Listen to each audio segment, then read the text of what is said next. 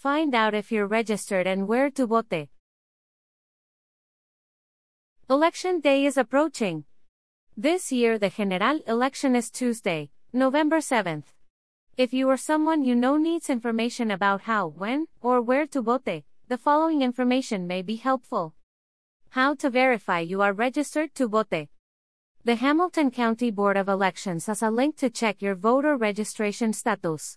You must provide your name and address to verify whether you are registered. If you are registered, the portal will also provide the address of where you should go to vote, as well as a sample ballot. You can use the sample ballot to familiarize yourself with the issues and candidates on the ballot before you go to vote. If you are not registered, or need to update your registration information, the state of Ohio has an online voter registration page.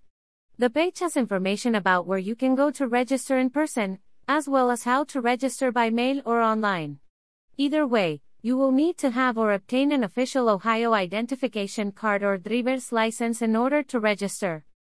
The deadline for all voter registration options is 30 days prior to the election. If you are registering by mail, it must be postmarked by the voter registration deadline. If you register in person or online, you must do so by the 30th day before the election. You, or another person acting on your behalf, also may deliver your application to one of the offices of the Board of Elections. If you miss the deadline, you will not be eligible to vote until subsequent elections. Please note that the 2023 deadline to register for the general election already expired. Assistance available for people with disabilities. Assistance is available for voters with a disability, or a voters who is unable to read or write. A guide to resources available for disabled voters is available for download from the Office of the Secretary of State. Each polling place has an access station that is equipped with audio voting instructions, as larger print, and can accommodate tactile switches and SIP and puff devices so voters may vote privately and independently. Disabled individuals may bring someone with them to provide assistance, or request physical assistance at the voting location. A voter with a disability who is unable to enter the polling location may additionally request poll workers provide a ballot curbside and vote from their car.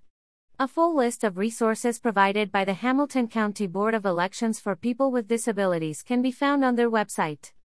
If you don't know where to vote, there is an online voting portal you can use it to find the address of your local voting location.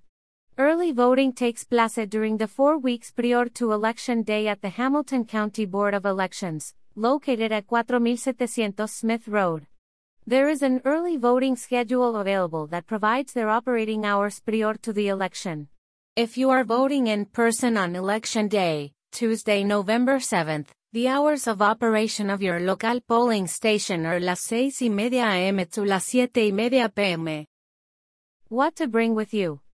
In order to vote, you must bring an acceptable photo ID that matches the name and current address of your voter registration record. Acceptable photo IDs include an Ohio driver license, a state of Ohio ID, or Ohio interim ID papers, a state of Ohio or federal government photo ID, or an Ohio concealed weapons ID. If you are registered to vote but don't have one of these documents with you when you go to vote, you can still complete a provisional ballot, which will be counted if you come back and show the needed documentation within seven days. You can find more resources related to voting and citizenship by selecting the EATS and Citizenship category tab on our Social Service Utilization Library page. You can find links to the resources mentioned in this episode with the written version of this story on our website at cincinnati.unitedresourceconnection.org. You've been listening to the Cincinnati Social Service News, now available as a podcast on Amazon Music. Audible, Apple and Google Podcasts, iTunes, and Spotify. If you have social service news to submit to this podcast, visit cincinnati.unitedresourceconnection.org.